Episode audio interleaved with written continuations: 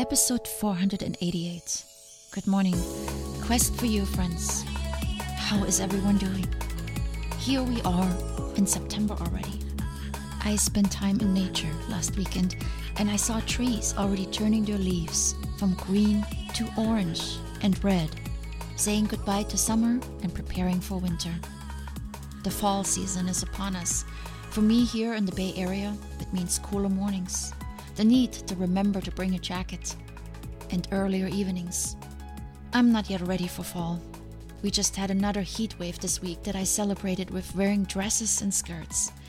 And I'm hoping for just a few more days of late summer, my favorite season.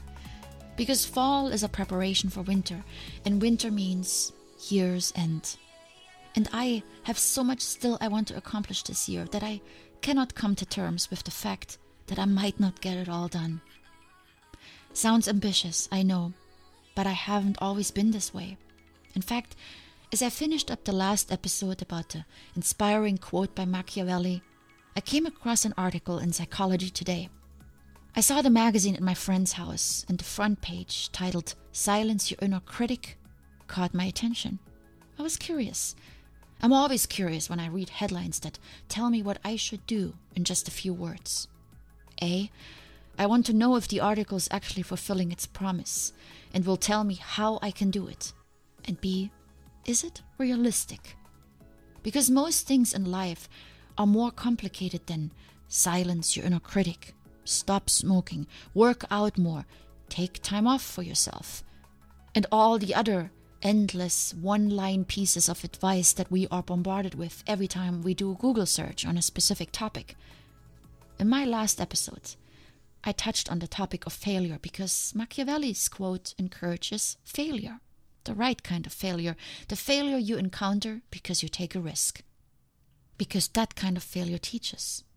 While the other kind of failure, the one we encounter when we don't take a risk and wake up years later realizing we missed the boat, that failure keeps us comfortable, unfortunately, often way too long. So, as I read the article, I realized the inner critic can be both positive and negative. In fear of failure and embarrassment, it can push us to work harder and prepare better.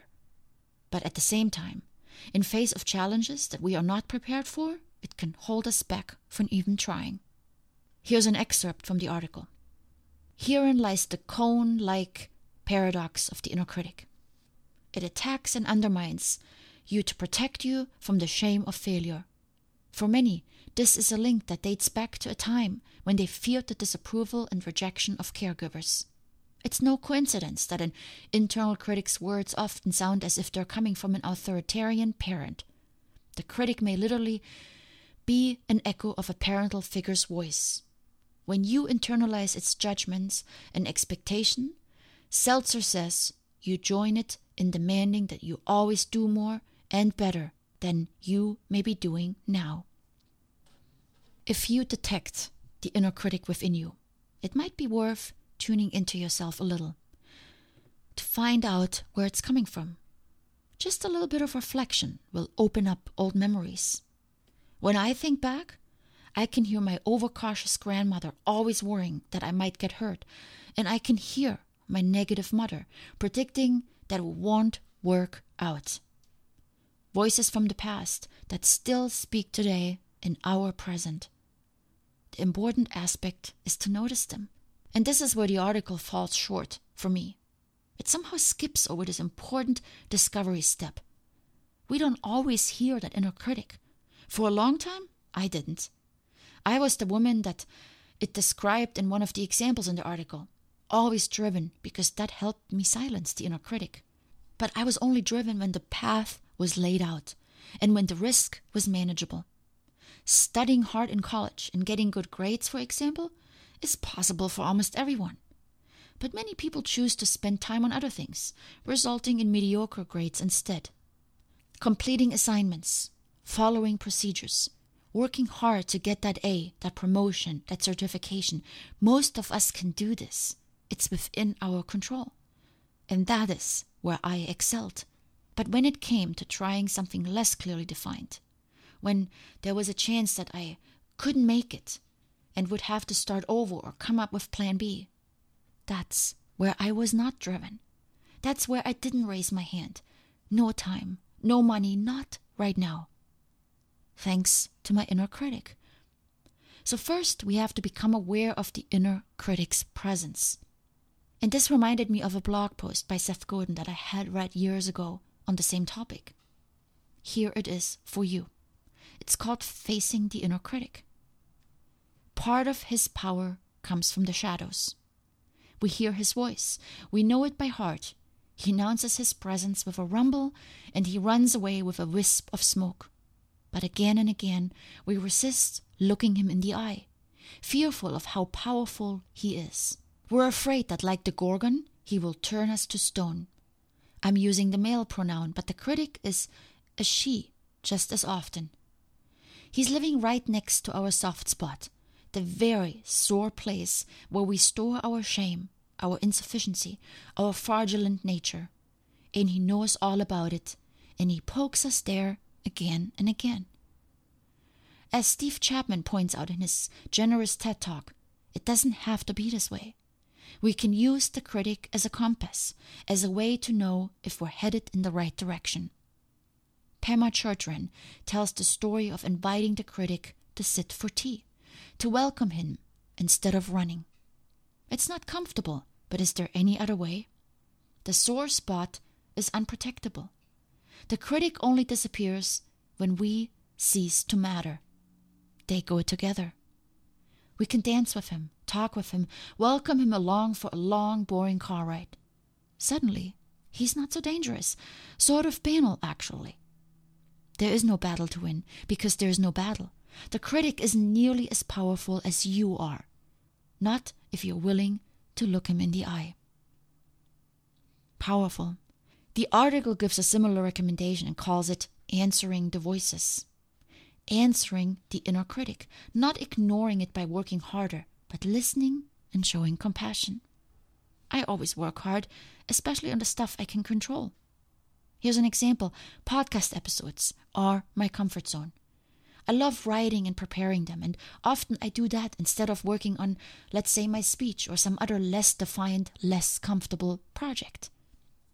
It helps me when I take a minute to listen from within by asking myself, is this what I should be working on? Am I trying to avoid the real work with other, less important work? Am I afraid to fail at this other project, and therefore I keep myself comfortable with what I know will not lead to failure? You can answer the voice when you hear it. But in order to hear it, we have to stop for a minute and reflect. What is he or she telling me? And then the dialogue can start. I remember having such a conversation earlier this summer when I went climbing with a different group of people at an area where I don't like to climb. I don't like to climb there because the one and only time I climbed there over a year ago, I got stuck in a chimney for what seemed like an eternity. I failed, and that failure was the only thing I remembered. It was interesting, actually, because I remember I had a conversation with my inner critic, and I decided climbing is more important to me than not climbing. Even if I get stuck in that chimney again, I am going to try. I remember as I got to the area, it was really strange because I hardly remembered anything. Usually, I'm pretty good about remembering certain aspects of a climb the ascent, the base of the route, certain sections on that route, the descent. My inner critic had pushed almost everything into the background and overshadowed my memory with that one chimney experience. But slowly, as we all spent time there, things came back to me, but it did take longer than usual. Start noticing your inner critic. You'll hear him or her when you want to take a step forward and feel resistance in the form of fear, doubts, and a negative attitude. Acknowledge it. Yes, I failed in that chimney. I was new back then. Today, I will try a different approach. And I did. I didn't even squeeze myself into this thing this time. I stayed on the outside and climbed the face. Success. When you acknowledge the critic, the fear and the worries, then you're giving yourself permission to evaluate a different outcome. The inner critic may have a voice, but it doesn't have the final answer. You have the final answer. Keep that in mind next time you hear your inner critic speak and start the dialogue and make sure it is you who's making the decision. Much love.